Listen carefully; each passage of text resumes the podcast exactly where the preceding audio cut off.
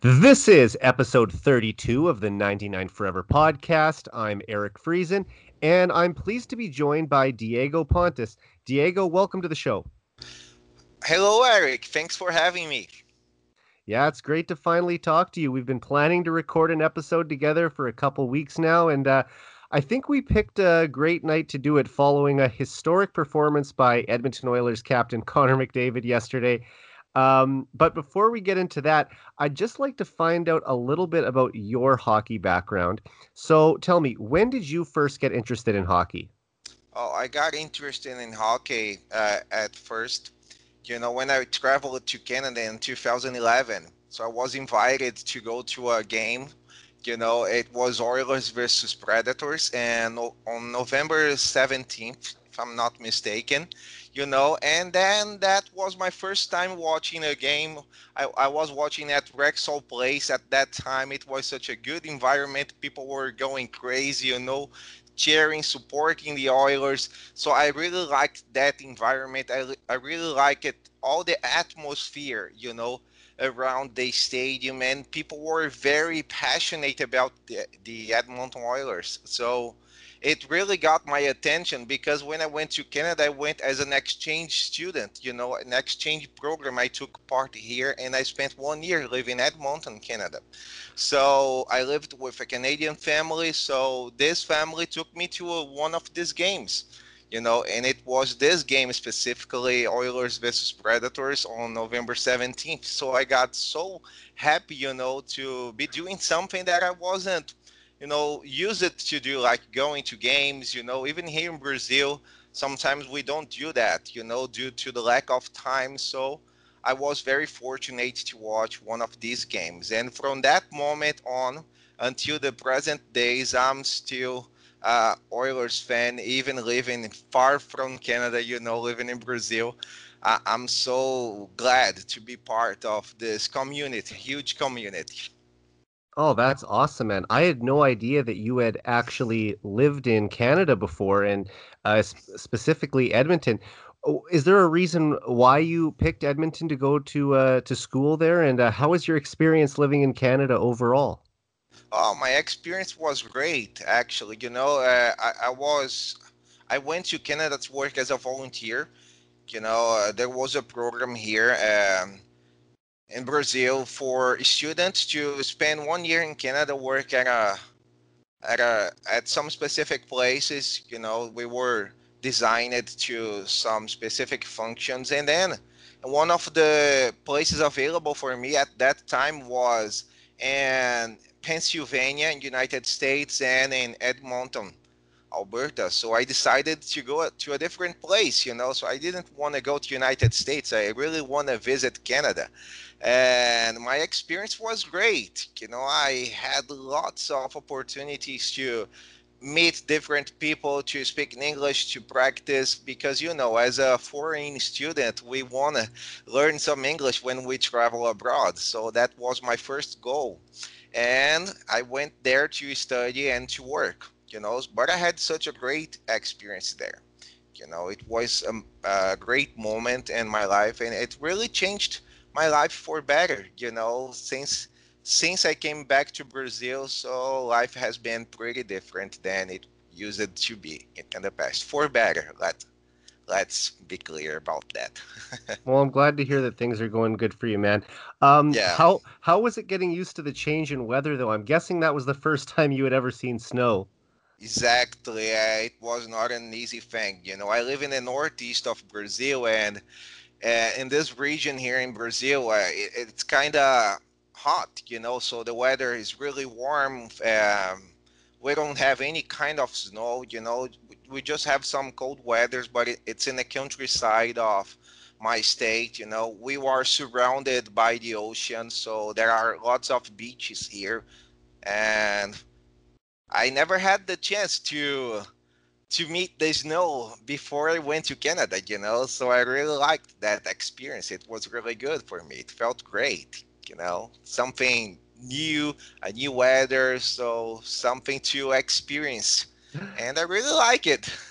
but I suffered a lot, you know. It was yeah. really No, you know what? I I totally understand. I've lived here my whole life and I think after you have lived in a cold climate for years and years you uh you get used to it but maybe you don't necessarily love it as much. I mean i've always enjoyed the winter just because it's hockey season.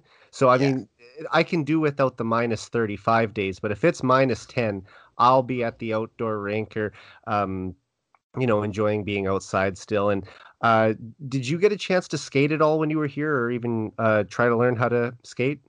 Yeah such a traumatic traumatic experience for me you know?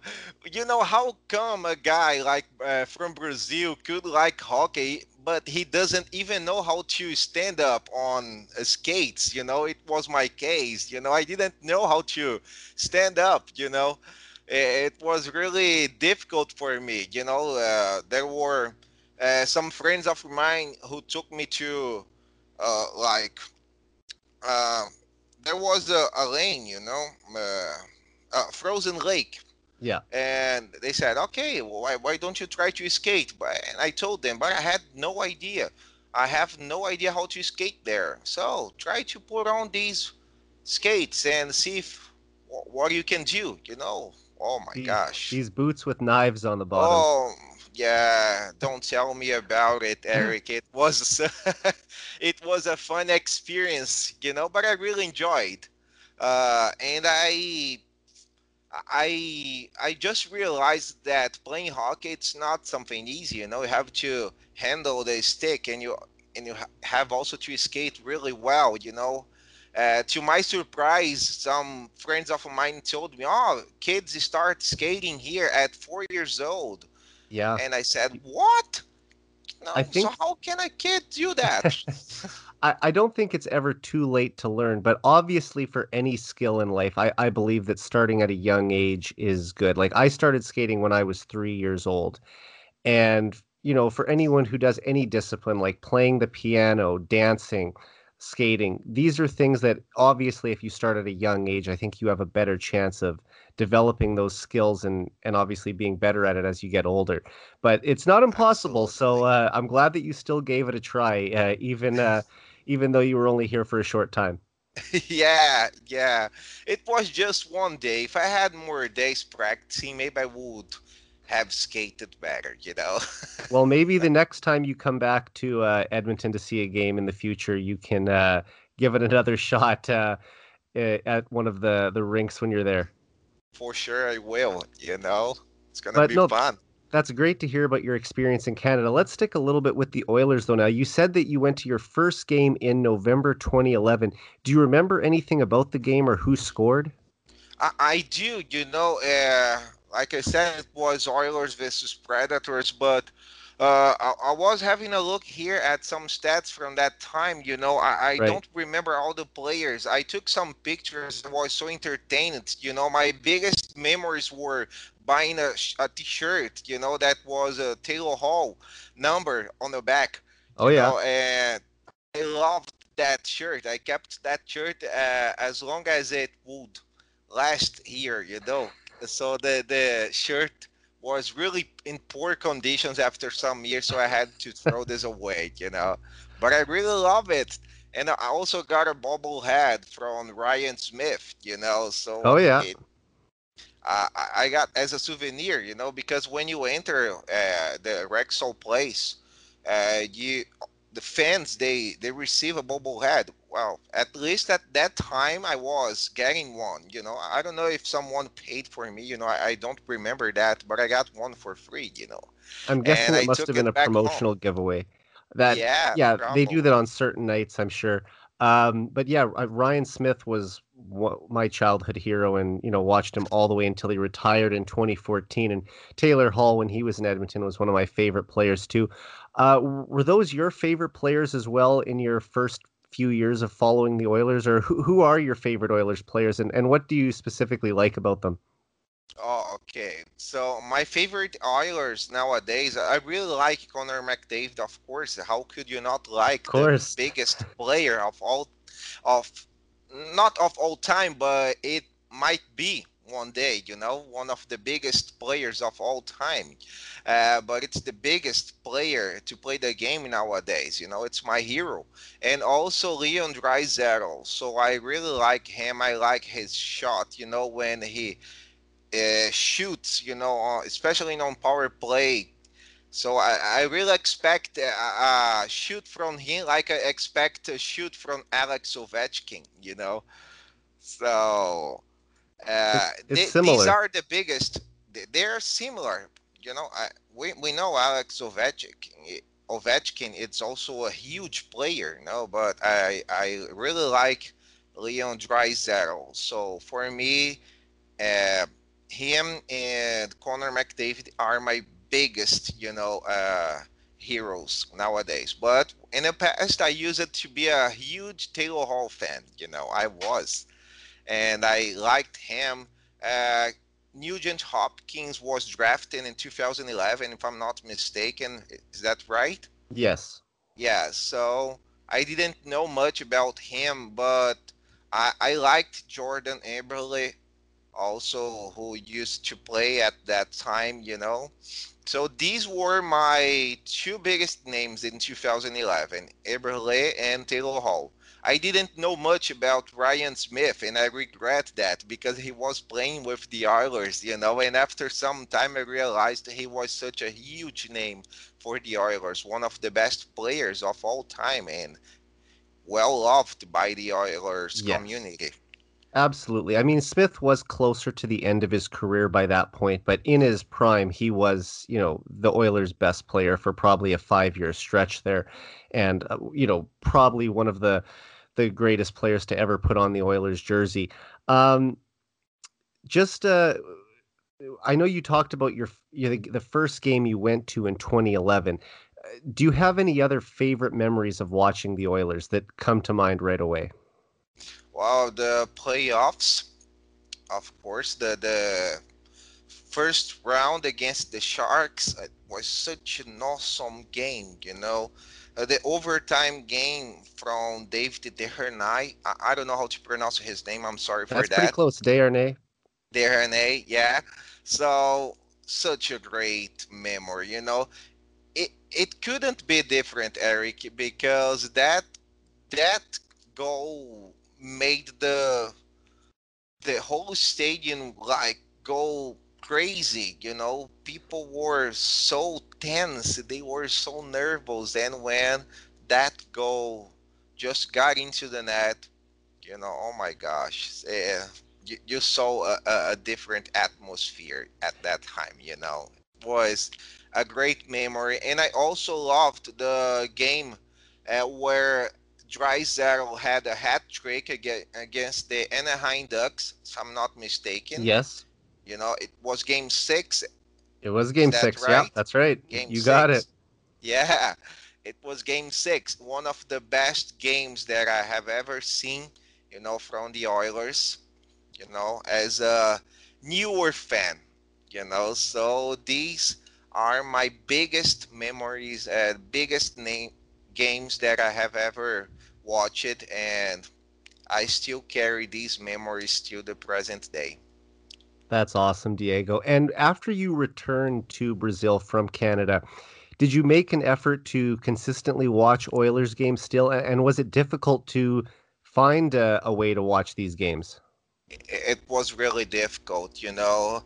As soon as I got back from Canada to Brazil, so I had problems to follow the Oilers. So I used to access the NHL website, you know, look for some Oilers news, info, and I, I was I wasn't this close, you know, to the Oilers. So and also other responsibilities took, you know, just appeared at that time, so I couldn't follow the Oilers closely, and I spent almost one year and a half without some news from the Oilers. You know, I didn't use to to access Twitter at that time, so I wasn't a big fan of that social media, and it got me. Uh, it, it was complicated for me, you know, to to watch some games and to follow, to cope up with the news, you know, to follow the news to catch up. Um, but in 2000, at the end of 2014, 2015, I started to watch the Oilers again, you know, and I noticed that the Oilers had drafted a generational player called Connor McDavid, and the whole fan base was so excited. So I tried to search for more information, you know, right. trying to follow the Oilers and see what what is this guy, uh, what why is this guy so good, you know, and since that time, from the beginning of 2015 to the present day, I'm a huge Oilers Oilers fan. You know, I try to follow all the news. You know, follow the games.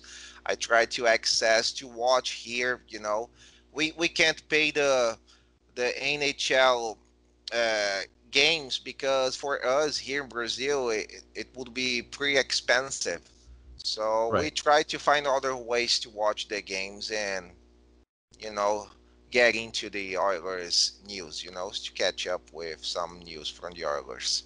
Well, it's great to hear that there seems to be a growing fan base, maybe not even just for the Oilers, but hockey in general in Brazil. I was talking to Gabriel Candido, who was on a couple episodes ago, and he was telling me about, you know, running the uh, Oilers Brazil account and just interacting with other hockey fans from Brazil. Uh, how many other Brazilians do you know that follow the game of hockey? Oh, I don't know much. I I really didn't know anybody who used to follow hockey. You know, when I returned to Brazil, I felt like uh, a lost guy, you know, because here in Brazil, you know, and probably Gabriel also told you we have a huge tradition for some other sports like football, you know, when I mean football, soccer. Yes. Actually, and and other non-traditional sports, but there have been a growth, you know, and Brazilian fan bases like basketball. You know, we used to watch some games on on TV sometimes, but we we don't used to watch lots of NHL games, you know. And I was the only one. I was the only guy here who who knew about hockey, wanted to talk about hockey, but there wasn't anybody to talk to me. So I had to use some social media. I started using the Facebook to watch some interviews about the Oilers, you know, watch the highlights. And after that, I looked for the team on Instagram. So, and after that, I created a new account to use Twitter and see if I could get some information from the Oilers as well. And then I I found Gabriel. And he he was running an Oilers account, so we used to talk a lot. We used to exchange ideas. And there was one day he told me, "Why why don't you cover some Oilers games? So I need some help, and you seem to know a lot about the Oilers, you know, so you could give me a hand." But I don't do this much, you know. He's the owner of this account, so he runs the account. So only when he's really busy, I used to cover some games, you know, from oh, the Oilers Brazil account. Uh, but it was great to find him, find him to talk about the Oilers, you know, to exchange some ideas, and I felt. I felt like, oh my gosh, this could be a great moment, an opportunity to to speak about a game that I really like. You know, since I came back to Brazil, Eric, I'm not the same guy, the guy who used to love football, used to love soccer and watch games. You know, I would rather exchange uh, this for hockey. You know, hockey gets me much more excited nowadays than soccer. You and you what? cannot expect that from a guy who lives in Brazil. Uh, it's pretty unusual, you know? Oh, absolutely. You know, I have a friend uh, from Australia, and he's also spent time growing up in the Philippines. And I've had him on the podcast multiple times before. He actually discovered hockey in 2011 as well. And this was a guy who loved basketball his whole life.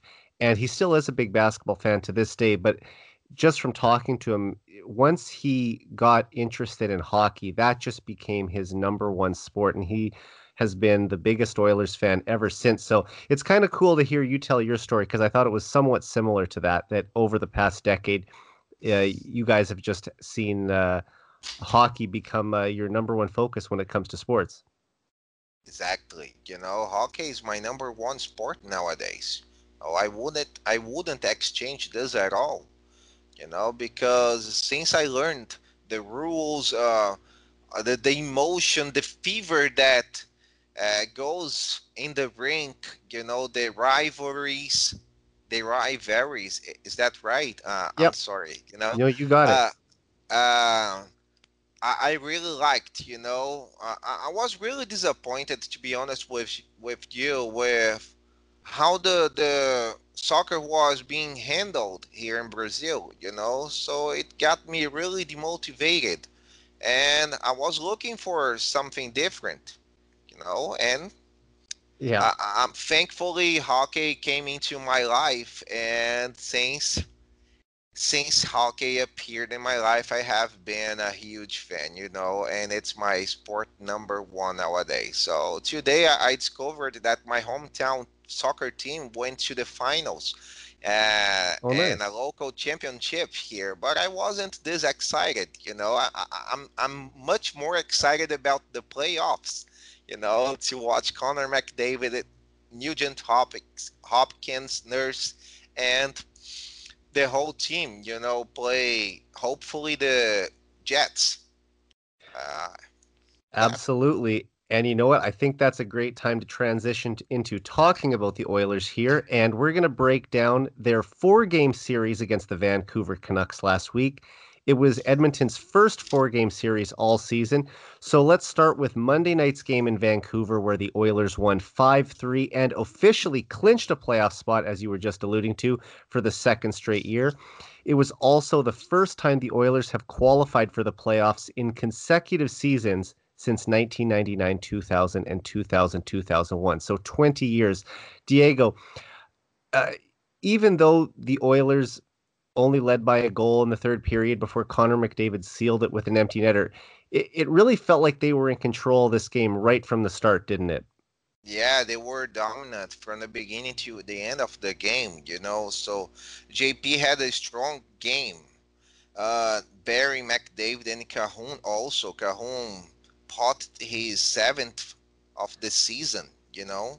Yeah. So the second line was excellent. Mac McLeod was playing with some confidence, and I, I could not notice that JP was shooting more, you know. So he has been developing a shooter mentality, and he got two points that game, you know. Uh, I really liked uh, his performance. You know, I, I wasn't afraid of a, a bad out- outcome because I noticed the Oilers were playing really serious. You know, they were playing with certain urgency, and I could notice that the team was in full control. You know, the whole game. So Barrie's goal was awesome, amazing. You know, I took some notes here and I noted that Barrie's goal that game gave Edmonton uh, defeat defeatment defenseman. Yeah. 30 goals, you know, second in NHL. This is amazing, you know. Draisaitl had two points that game.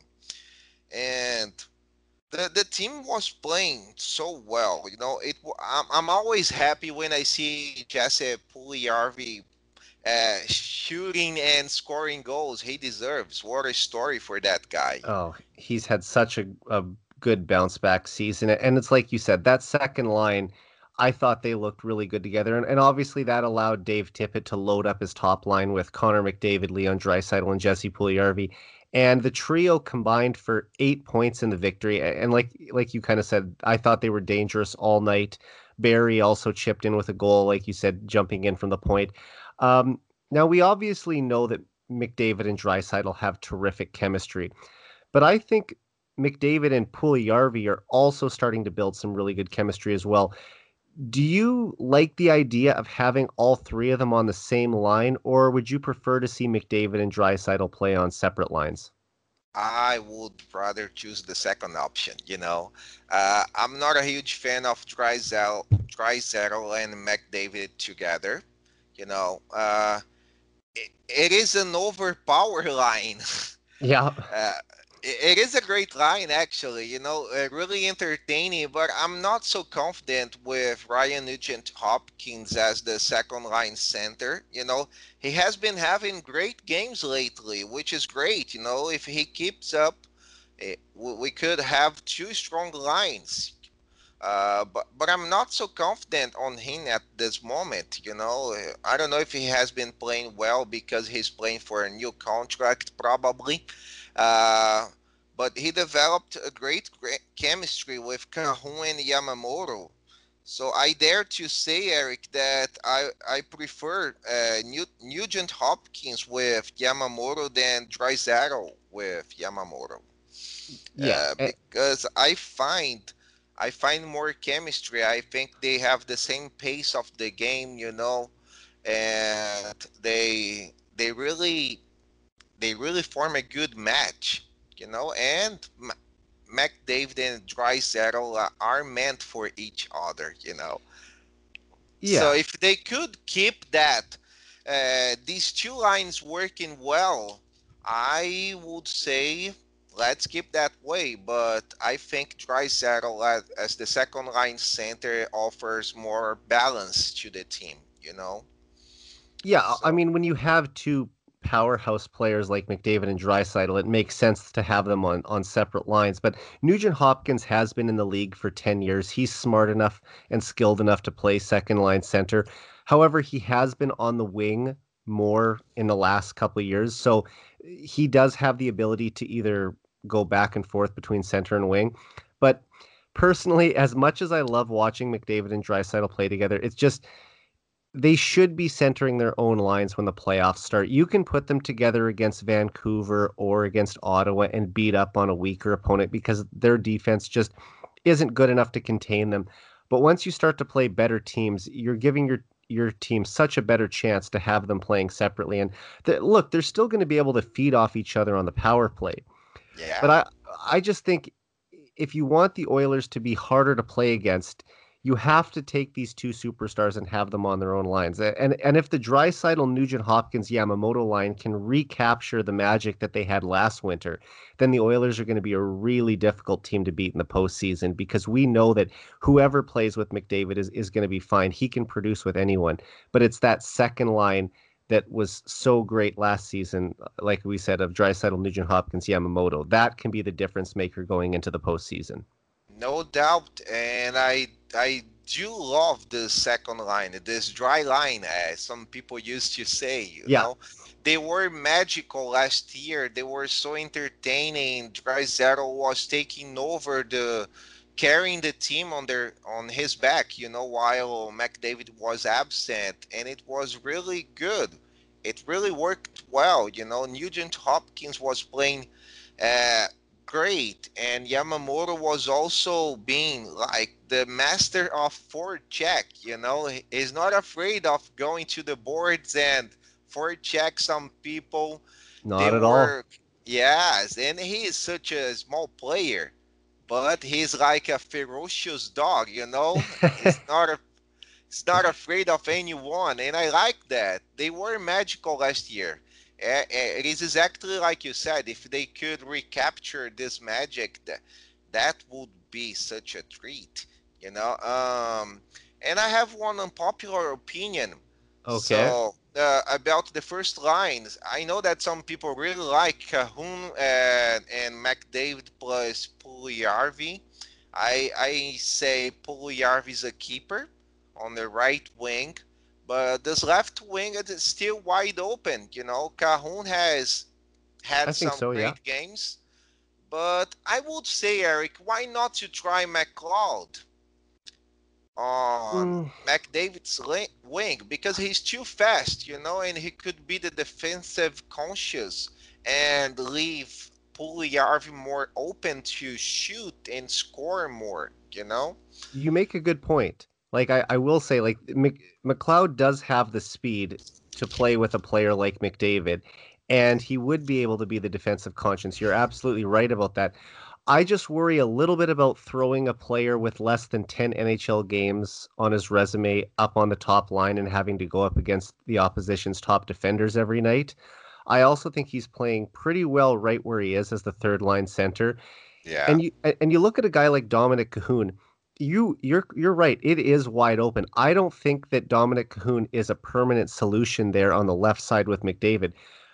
But for right now, I think he's a decent stopgap because he's a player that doesn't need the puck.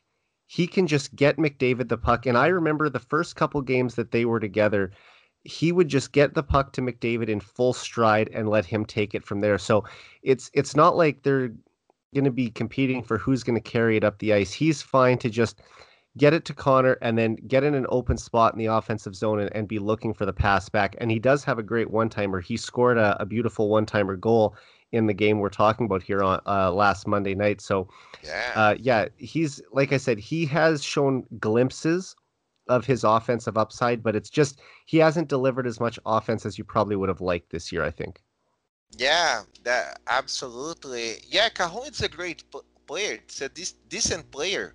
You know, he, he can play in different lines. He has played some games on third line and first line, second line most of the season. You know, I, I like him. But I don't think he's the solution long term. No. You know, he, he has gr- had great games, but maybe next season, I don't know. I don't see him uh, sticking ah. with the Oilers.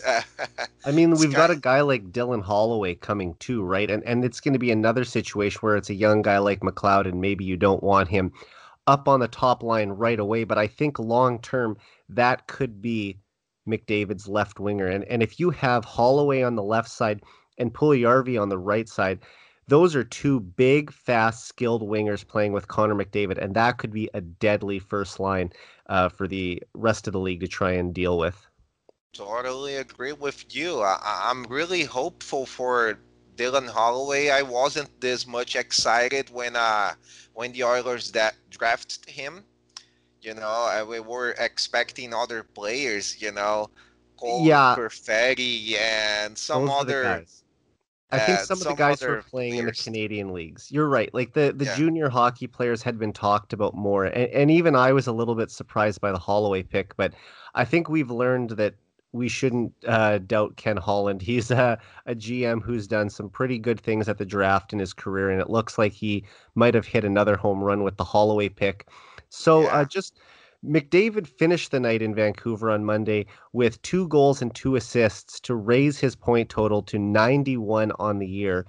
And by doing so, he became the first player to record 90 points in five consecutive seasons since Alex Ovechkin from 2005 2006 to 2009 2010. And more impressively, McDavid joined Wayne Gretzky and Mario Lemieux as the only players in NHL history to score at least 30 goals and 60 assists in 50 games. Diego, we're going to be talking about McDavid a lot tonight. Uh, Yeah. What can you say about the incredible season he's having? he's a beast. He's the goat. Uh, there, there, there aren't uh, other ag- adjectives, you know, than these ones. He's We're running out after player. six years of things to say. Yeah, yeah, we, we're running out of, of ideas. You know, I really don't know which words uh, I should use to express how great that guy is and how blessed we are as Oilers fans. You know, so after some years of darkness and really bad results, so disappointed fans, McDavid was such a blessing. You know, in our lives and it's like he's the second coming of Gretzky, and I'm so pleased to witness uh, him playing. You know, to be part of this moment as an Oilers fan.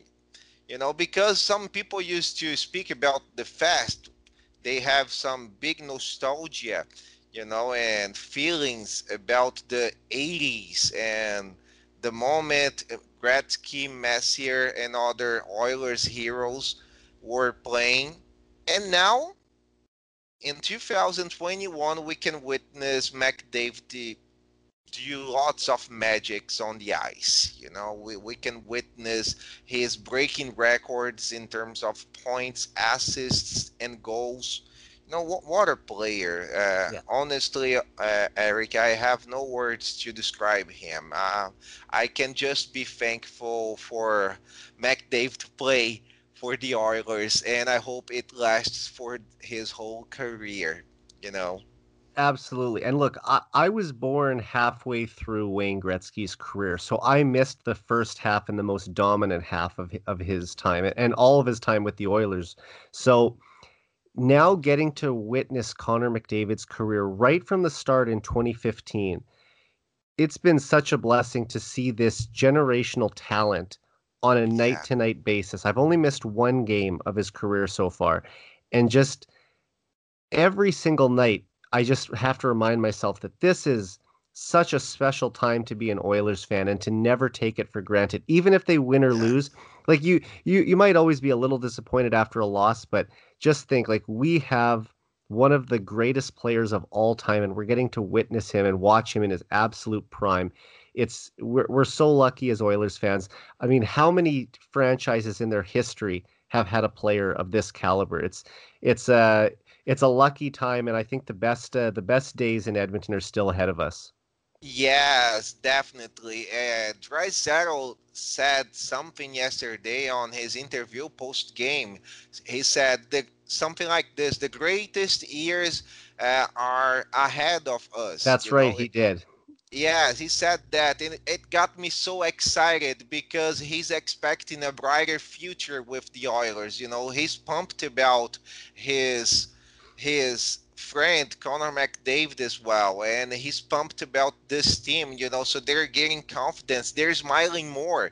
You know, I used to say that smiling is contagious. So Jesse Puljujarvi has made this team smile more and enjoy the game more. And that's how it should be, you know, every single game. You know, show this passion, this heart, and show this excitement for playing the game the uh, the game they are fortunate to play in this masked world, you know. So we're still witnessing some records and magic. You know, we're seeing lots of players excited to play the playoffs. We're seeing our biggest stars uh, pumped about the next years, the upcoming years. So it is a great time to be an Oilers fan, to be alive, and to be part of this moment.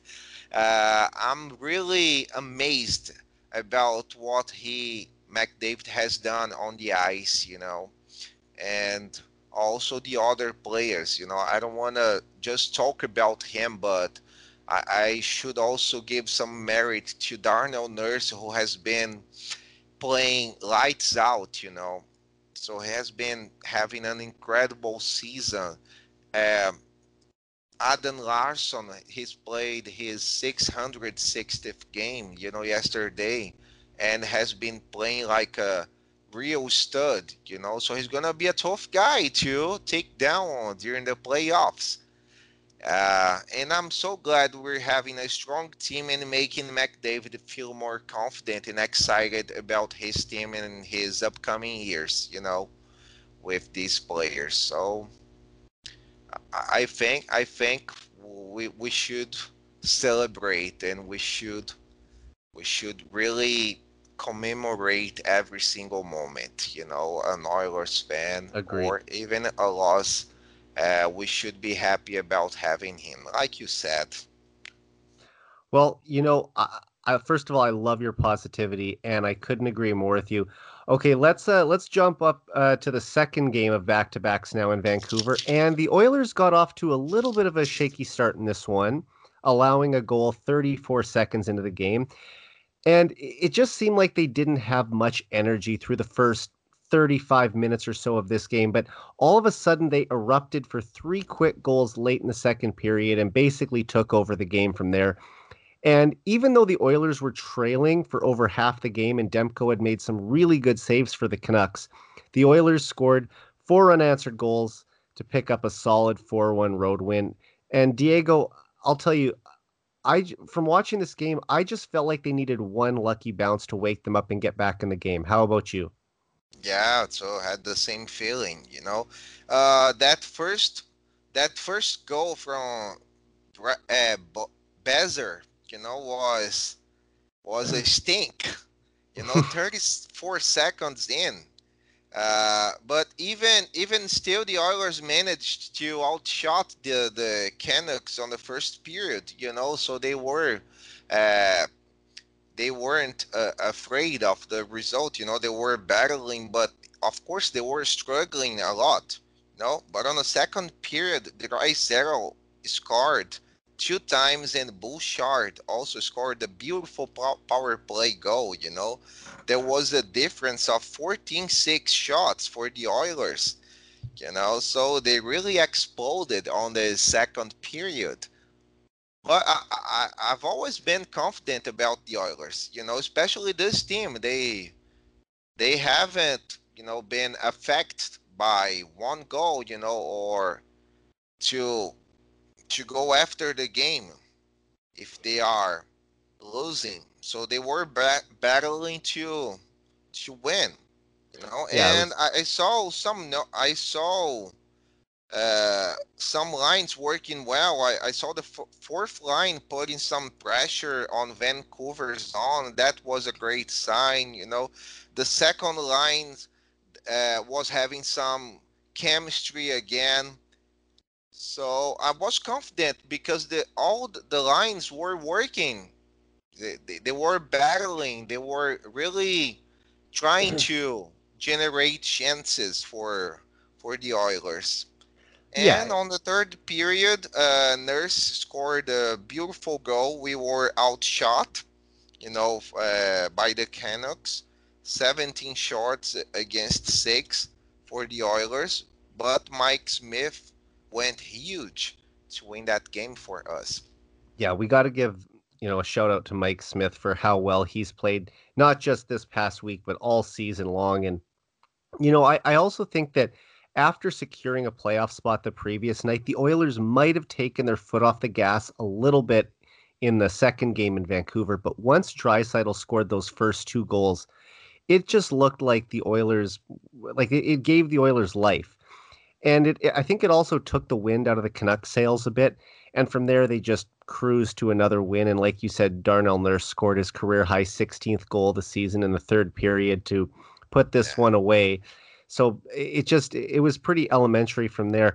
Uh, I'd also like to get your thoughts on Evan Bouchard, who played in his first NHL game in more than two months on Tuesday. And look, it's not an ideal situation for your top prospect to go that long without playing. But yeah.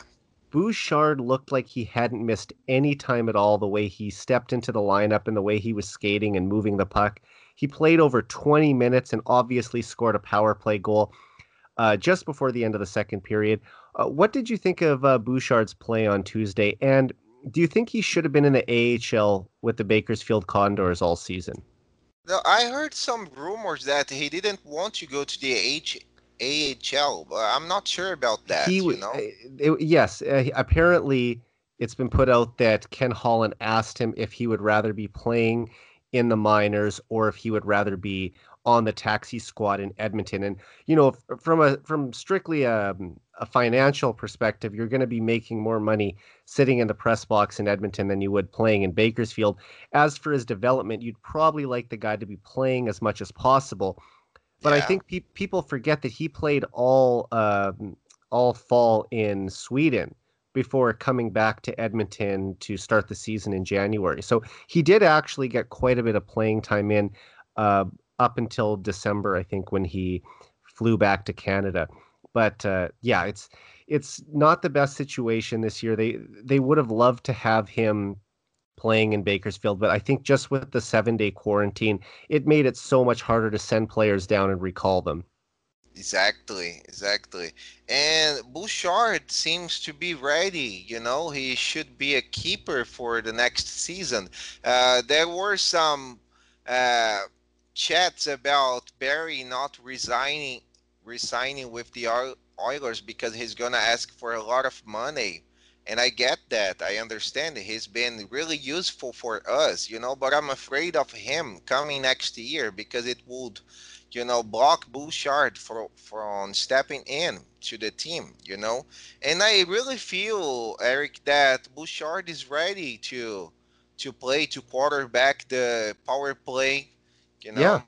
He has an awesome release. His shot is elite for me you know, uh, I really liked his game. He, he he didn't seem to be like rusty uh, when he played this game. You know, he got some power play time, a few seconds with McDavid. He also took part of the penalty kill, penalty kill. You know, uh, and he he didn't act like he was playing pee wee hockey. You know, he seemed like a pro.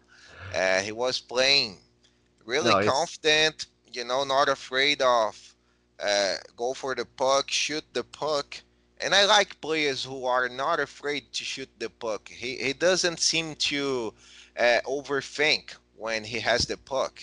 You know, yeah, he's so stick. calm under pressure. The, uh, he might be the Oilers' most calm player, and I think that some people would even like to see a little more urgency in his game. But I just love the fact that he can deliver those potentially breakaway passes to McDavid at any moment. Just you, you see the way he's able to just give these 50, 60 foot passes to uh, send a send a player in all alone or to uh, create an odd man rush. And uh, like I was saying a little bit before about Bouchard, you know, because of how important he is to the future of the organization, it doesn't make a lot of sense to have him sitting for that long, but I think it just came down to a numbers game this year. And as the youngest and least experienced right shot defender on the Oilers behind Tyson Barrie, Ethan and Adam Larsson, Bouchard was either going to have to play his offhand or he wasn't going to play at all. And we know that Tippett likes to have an even number of righty or lefty blue liners. So really exactly. the the only time that Bouchard was consistently in the lineup was when Ethan Bear got a concussion back in, I, I think, late January. So that's when Bouchard came in and, and was uh, played about 10 to 12 games before he went back in the bo- um, in the press box again. But that being said, I I fully expect him to be a permanent roster player next season, and I don't know what that means for Tyson Barrie. There might be interest on the Oilers side or Barrie's side to sign another contract. I just think like you you have this sure thing in Barrie, and although he might you know leave something to be desired defensively, the offense he's putting up this year is the best we've seen from an Oilers defenseman in a long time. So to just let that walk out the door, if he's willing to come back on a reasonable contract, I think it's something you still have to consider, even though Bouchard will eventually step into being uh, that top power play uh, quarterback who's playing with McDavid and Draisaitl and creating all that offense on the power play. Exactly. Tyson Barrie has 46 points this season. Yeah. 56 game season. That is a lot, you know? And he also has a plus minus that is positive as well, you know? So it, these are good things. Four power play goals, you know, 22 power play points. So he's huge for this special team. And that's what so, he was brought in to do. You know, he wasn't brought in to be a, a defensive stalwart. He was brought in to rack up a ton of points with McDavid and Draisaitl with the man advantage. And that's that's exactly what he's done. The Oilers power play is the best in the league right now. It was the best last season as well. But with Oscar Klefbom out for the season, Barrie has come in and filled that role on the power play just perfectly. Yeah, you can't complain about him. You know, I know some people, like you said, they really hate the fact Barrie's not as good defensively as he is offensively. But it is okay for me. You know, he's contributing a lot and he's making this team better. It feels great, Eric, to have the best power play two seasons in a row, you know? And also, uh, another important fact uh, is the the penalty kill team. You know, it has been the first in NHL since March. You know, I yeah. don't know specifically the the, the day, they've, but they've really bounced up because I think the power play or the penalty kill, I should say, was somewhere around 18th or 19th in the league at about the midway mark, and since then it's it's climbed up. I, I believe it's 11th now overall, 10th or 11th. So, but but like you said, the the way that it's been uh, performing lately, that is the big reason why it's had that massive jump. Yeah, absolutely. And I I'm not mad at Tyson Barrie coming back for the Oilers, but I really think about Evan Bouchard and for me he's ready. He should be a permanent player on this roster.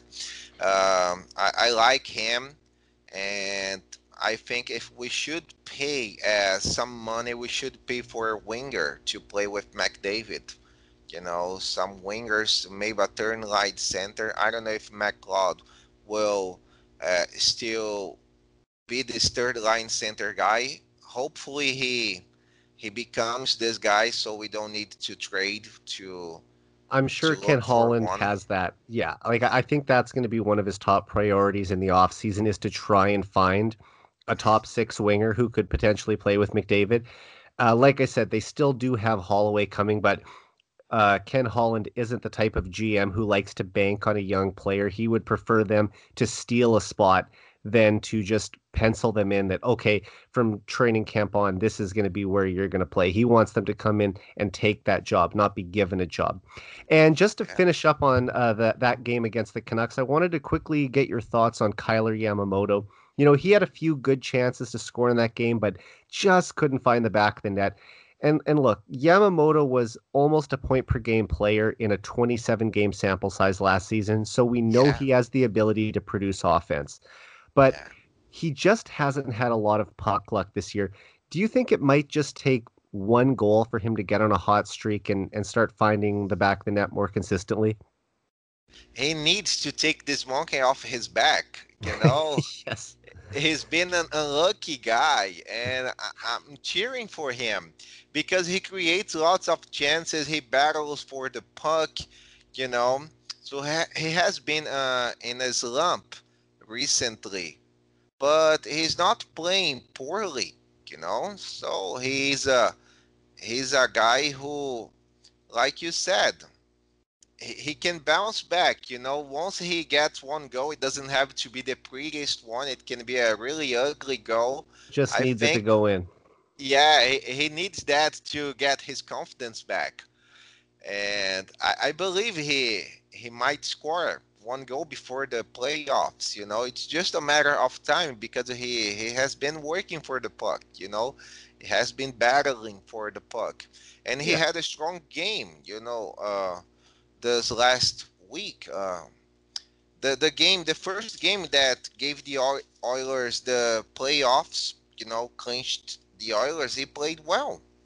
In my and I mean, opinion. he he's still only 22, right? So he's not a final product. But this player is still going to get better. And even when he's not producing points, you know, I think he's a very solid defensive player and he's a good penalty killer. So I just think he surprises a lot of people as well with how physical he is, despite being the smallest player in the ice. And as soon as he starts contributing more offensively, he's going to be a very useful player for the Oilers. Uh, he already is useful, but he'll just be even better. And I think that uh, he still has the the upside of being a uh, a offensive minded winger who can play in the top six. Um, let's let's now move on to Thursday's game back at Rogers Place in Edmonton, and uh, Diego. This one got ugly very early as Mikko Koskinen. Mikko Koskinen al- allowed four goals on the first four shots he faced before being pulled, and the Canucks went on to win six to three. Koskinen was also the first NHL goalie since 1989 to allow four goals on four shots. Uh, look, I-, I was impressed that the Oilers scored two late goals in the first period to at least cut the deficit to two. But ultimately, I think the Oilers just dug themselves too deep of a hole to climb out of, didn't they? Yeah, exactly. They did. You know, that was not a good record to keep it. You know, so uh, probably Koskinen is still having nightmares about that game. You know, that that was a disaster from the very beginning. We weren't expecting that.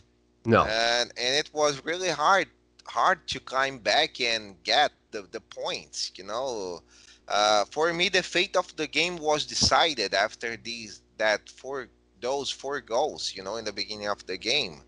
Uh, Koskinen is a solid goalie. He has been a decent backup goalie, despite uh, what some fans think. You know, they used to criticize a lot his performance. I'm one of them. I was one of them, but I had to cool down, you know, and realize that he has been really decent. You know, so when he doesn't play lots of games, you know, he has some time to rest. He plays uh, solid games, and that night was one was not one of his nights. He was really unlucky, you know. Uh, David Tippett said after the game that two of the two of these first four goals were Koskinen's fault. You know, and the other two the other two goals were the defense's fault. You know, so Kulikov made a mistake. You know, uh, that led to one of these four goals and but I think Koskinen can be much better than than he is. He yeah. will not forget that night. He will probably uh, next time he step in the ice on the ice, he will be very pissed, you know, and he want he would like to prove people wrong. But that was really bad, you know. It hurt and it was difficult to to get the victory after those first four games, you know. But right. I really liked that there was an effort from Draisaitl and Jesse Puljujarvi again scoring another goal, his career high, you know. Uh, it feels good to see he has a great release, you know, and he he put himself in position to shoot the puck You know, so he has been playing with such more confidence, Eric. So I'm so glad to see him performing well, you know, despite the outcome of the game. So he has been playing really strong. And that night I could notice this too, you know. And Draisaitl again posting two goals. Who would expect that? Yeah, it was a you know, it was a great pass by Connor out of the corner to set up Jesse for that one timer and you know, he rang it post and in perfect shot. And I thought you also brought up a really good point about Koskinen uh, in that since he has started to get more rest with Mike Smith coming back into the lineup that his performances have been better as of late. And and if you look at it in his last 11 games, he's won 7 of those games uh, obviously prior to uh, Thursday night's collapse, but just uh, I think he's better suited as a backup. And when he doesn't have to be the guy you rely on night after night, you get more consistent, stronger performances from him. So I think he's perfectly suited where he is. I mean, you don't obviously want to have a $4.5 million backup, but mm-hmm. it, look when you have a goalie like Mike Smith who's making 1.5 million and giving you the type of stellar goaltending he has it all kind of evens out a little bit so it's uh it's been a a, a big bonus ever since uh Smith came back but no Koskinen has definitely held his own in the in the smaller sample size that he's played.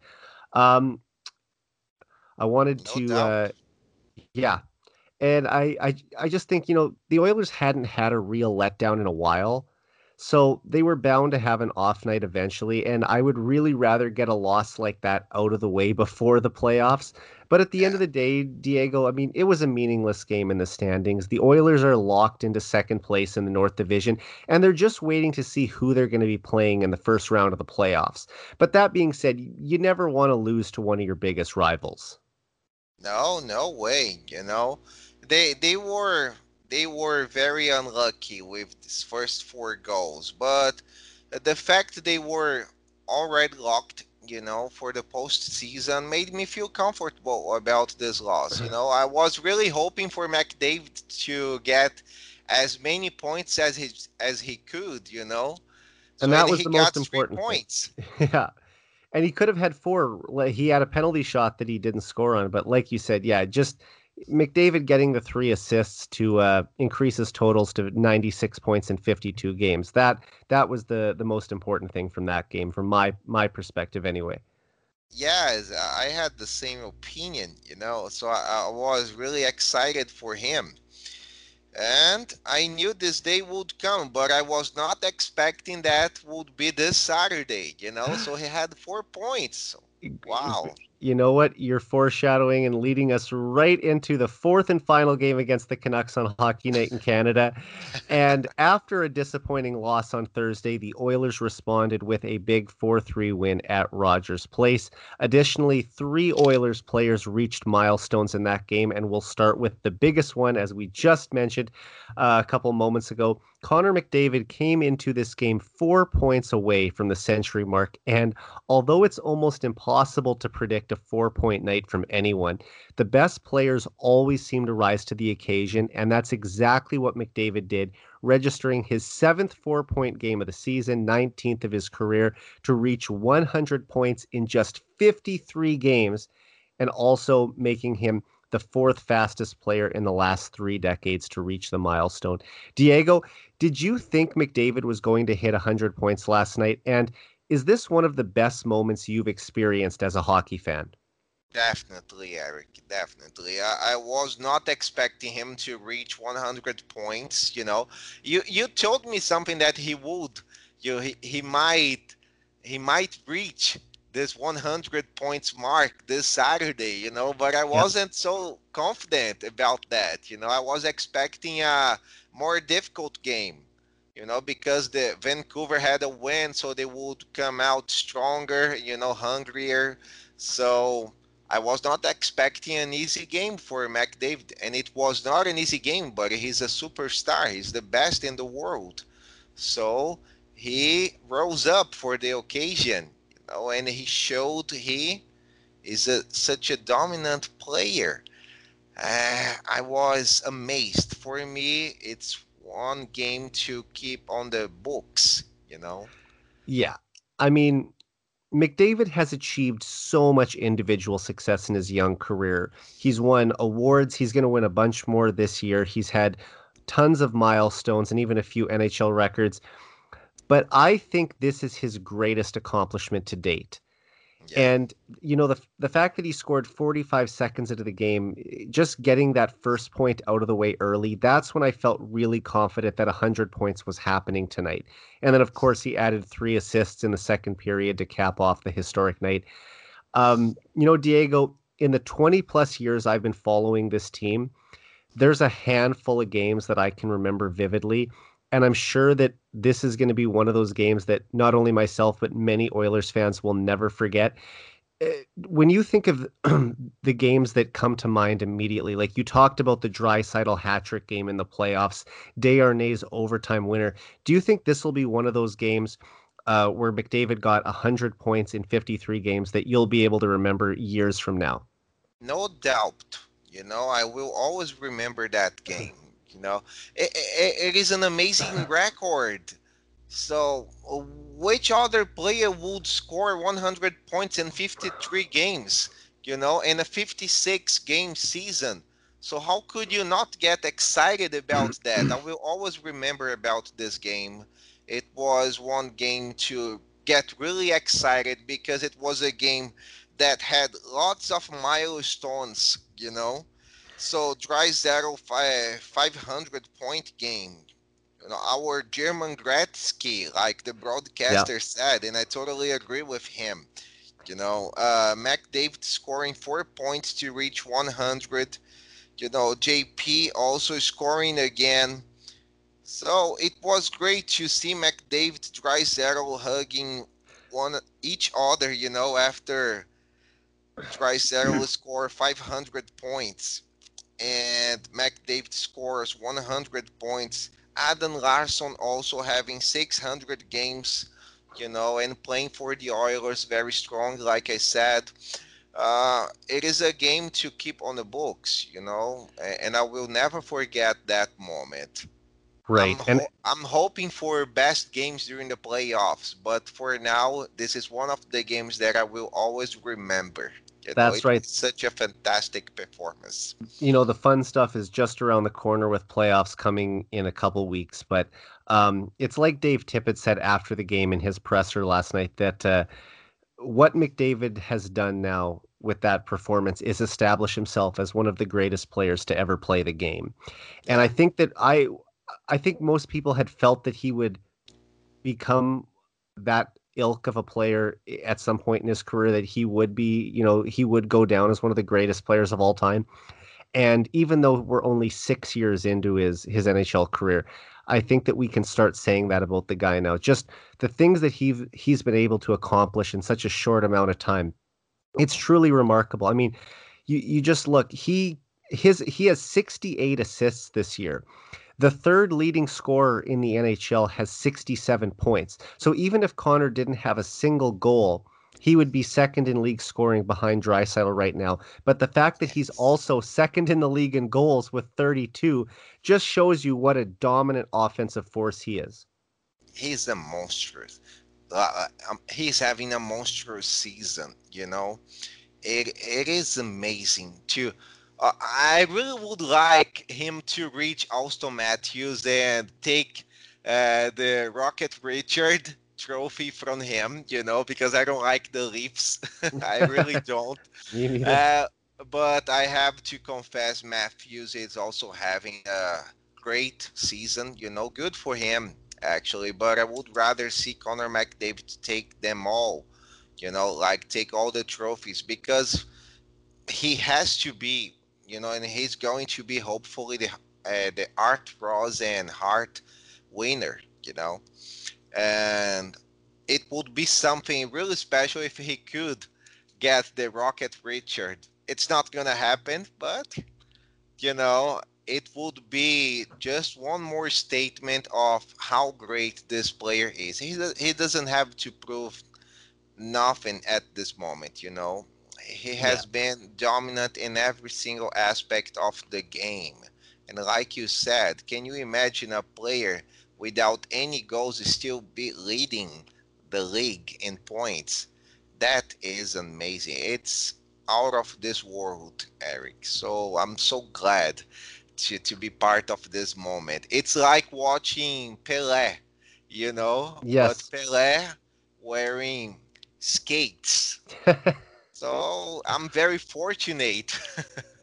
no, that's that's great, man. And also, I mean, if you another notable thing that really stood out from that game is that McDavid, by reaching 100 points, became only the eighth player in NHL history with at least four 100 point seasons before turning 25 years old it, he's in such an elite class right now. And the fact that he had 97 points last year due to an injury and a pandemic shortened season, he really should have five 100 point seasons by now. It's just mind boggling the, the numbers he's putting up.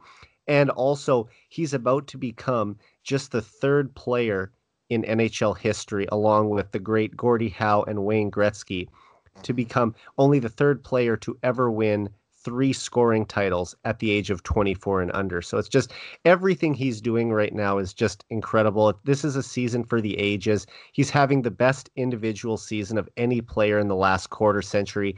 And we're going to remember this season for a long time. It, probably as long as we're watching the game, we'll we'll be thinking about this uh, incredible campaign that Connor McDavid had in 2020-21 definitely. And I'm really hopeful for the playoffs. If they keep this level of play, if he keeps this level of play, so great, gr- greater things will come, you know, in our way. So we, we can have great surprises. And I'm really hoping for a very strong performance from him and from the whole team this playoffs. You know, some people do not uh, bet on the Oilers to go in a long run, but anything can happen during the playoffs. Don't you agree? Absolutely. As long as you have a hot goalie and when you have the best player in the world like McDavid, anything can happen. So with Mike Smith and Connor McDavid, I just think that uh, right now the Oilers are poised to at least win one round in the playoffs. And uh, when it comes to the Leafs, I think they're a pretty evenly matched team. The the Toronto Maple Leafs are are a little better right now, but like I said, it, it's all going to come down to goaltending and, and special teams. And if uh, the Oilers win those uh, those battles, then they're going to win the series. Um, just a couple other things before we call it a night. You mentioned this earlier. Leon Draisaitl picking up his 500th career NHL point, the first German player to ever reach the milestone.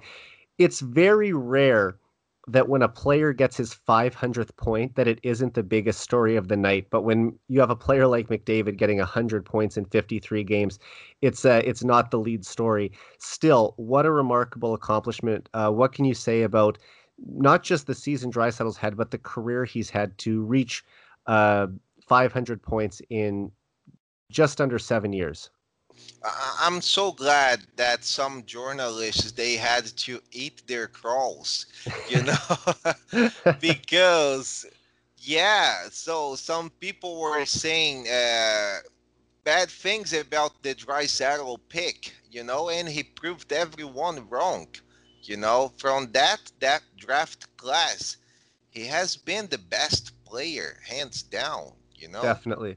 So who is Sam Bennett, Eric? Nelson Bennett is having a better uh, a, having a better season with the Panthers, but he, he will never be Leon Draisaitl. No. You know, he is our German Gretzky. This player has grow, grown a lot. You know, he has developed lots of things in his game. He's shooting. You know, his defensive game. He has been on a run probably he's not gonna win, but it's good to mention that he's 30 and plus minus, you know, four, uh, 14 power play goals, and in short-handed goals he has scored one. So he's having a much better defensive uh, season. You know, some people were, were saying some things about his defensive game that was not this good, and he's proving once again that people are wrong, you know? Yeah, I mean, everyone knows what a great offensive talent he is. I mean, he's the defending, or I shouldn't say defending, the reigning Art Ross Trophy winner, Hart Trophy winner, Ted Lindsay Award winner. Uh, he had 110 points last season. No one else even hit 100. But he's also turned into a very dependable defensive performer. And when you can have a guy like that who is as big and strong and fast and skilled as he is, he's just this incredible talent that on most teams he'd be the franchise player, but when you play on the same team as Connor McDavid, you're the number two guy. And still, to have that kind of a duo leading the way in Edmonton, they're set up for success for many years down the road just because they have these elite franchise players and if they can surround them with the necessary talent then it's going to be a it's to be an exciting decade of hockey ahead of us my friend no doubt and i do believe he has lots of more things to offer in his game you know Draisaitl has been uh, um, such a such an important player for this team, you know. And I don't know if you think the same, but Jesse Puljujarvi could be taking the same path, you know, in terms of evolving and developing the game as Draisaitl, because Draisaitl, Draisaitl also went down to the AJL, yep. AHL, right? To yep. have some time there, to have a stint there and when he returned, he returned very strong, you know, improving his game. And we could notice this in JP. You know, he after he returned to the Oilers, he's been evolving, developing his game, his confidence, and we could expect also greater things from him too. You know. I, I so, see what but, you're saying there. Yeah. You know, they they they both are a couple high draft picks. You know, uh, was picked third overall in 2014. Puljujarvi was picked fourth overall in 2016. They are both big body guys. They got the good one timer. You know, good skaters as well. In terms of expecting Jesse to be as dominant of a player of Draisaitl, I think is unfair. So I, I don't know if you're trying to make that comparison. I but if you're in terms of just becoming a a solid top six, potentially even top line winger who's capable of scoring 25 goals, maybe even putting up 70 points down the road. These are things that I think Jesse could do, but um, Draisaitl, I believe, is just uh, such a special talent, one of the best players yeah. in the world. I don't think Jesse's ever going to get to that level, but one thing I think we can all agree on is that the the perspective on this player has changed so much from where it was a year ago when he was back in Finland. He's come back to Edmonton and looks like a completely different player than we saw the first time around. Yeah, exactly. No, I was not trying to make this comparison. Oh, I didn't uh, think comparison. you were. I, I was just saying that it is good to see that Leon took some path. You know, he had right. to come back to go to go down to come back stronger. You know. That's so, the, that's and, the and I couldn't. I agree.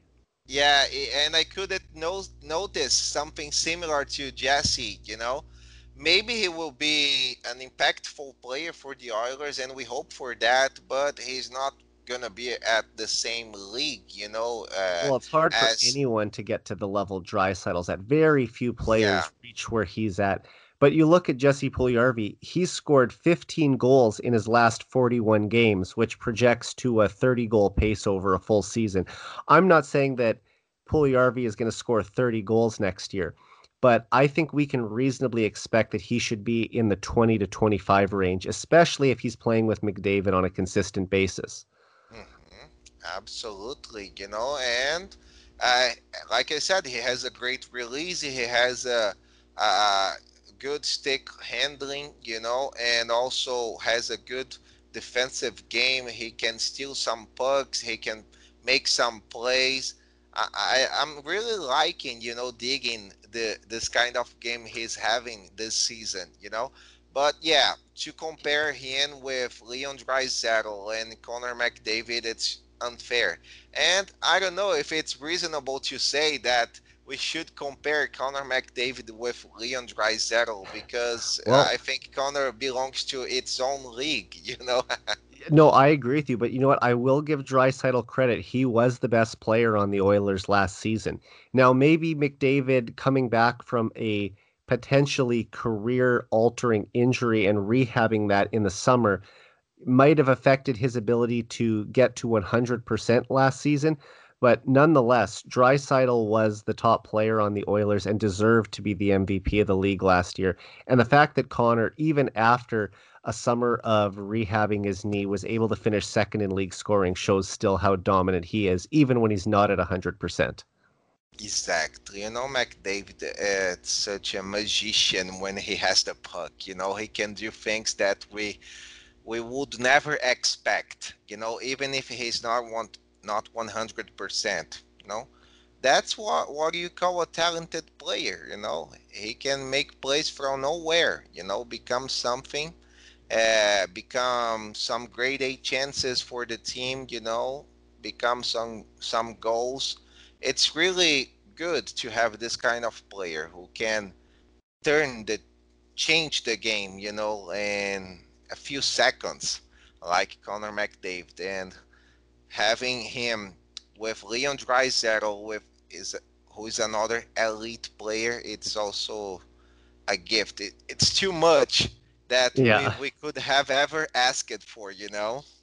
And the fact that they're just starting to bring in more of these young players now to surround them with it, it's it's really exciting. Um, so the last thing I wanted to uh, touch on before we call it a night you had mentioned this a little bit earlier. It was the third and final milestone of the Saturday night's game, and that was Adam Larsson getting to 600 career games. He doesn't make as many headlines. He's not a guy who's going to rack up a ton of points, but he plays a very important role on the back end. I just wanted to get a thought from you on what you like about Adam Larsson's game overall and uh, an achievement of uh, playing 600 games in the league.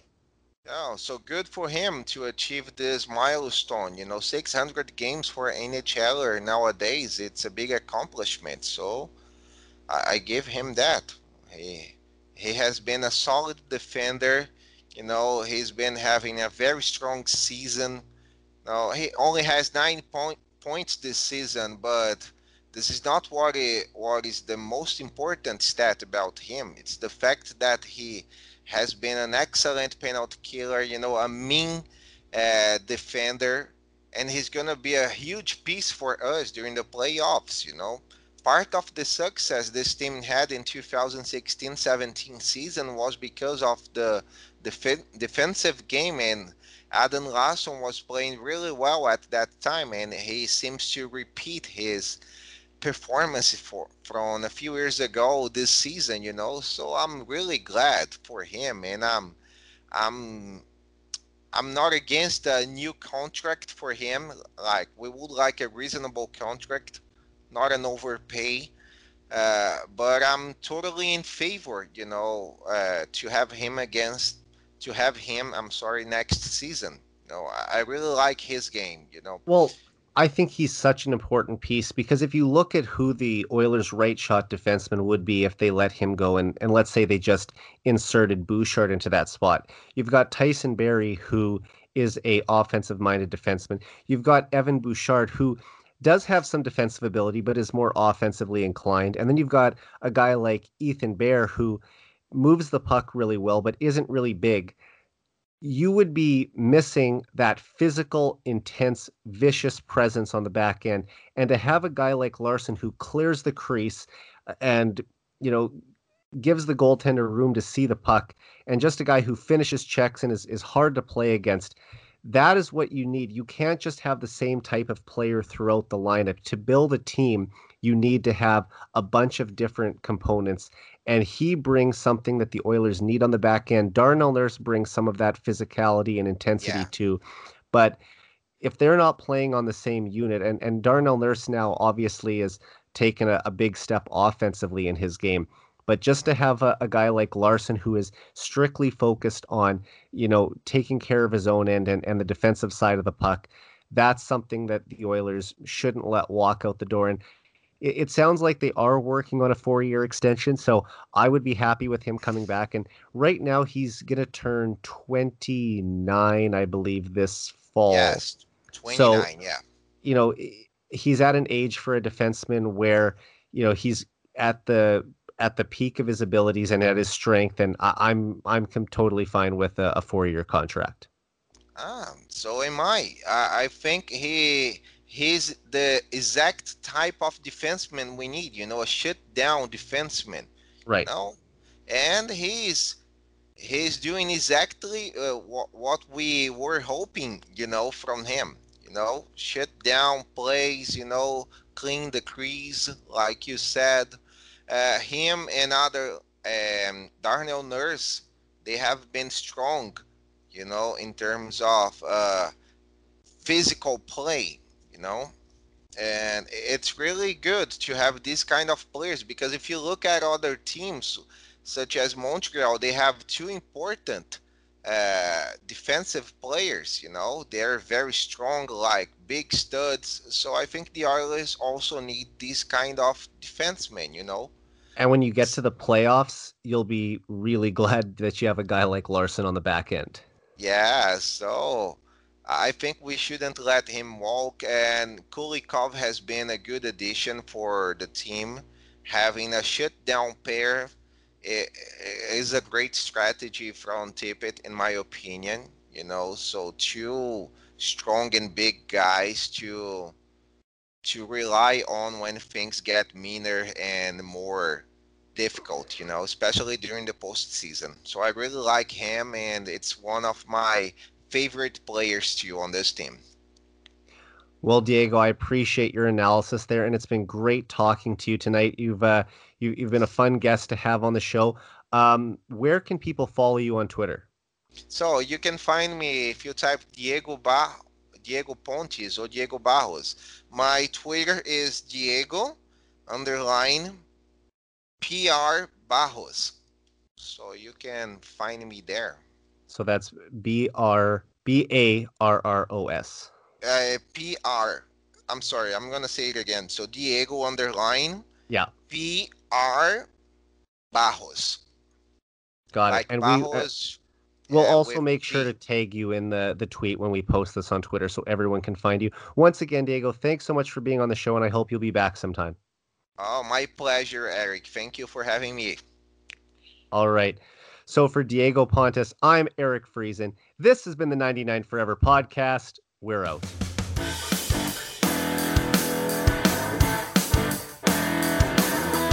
Oilers Live Podcast.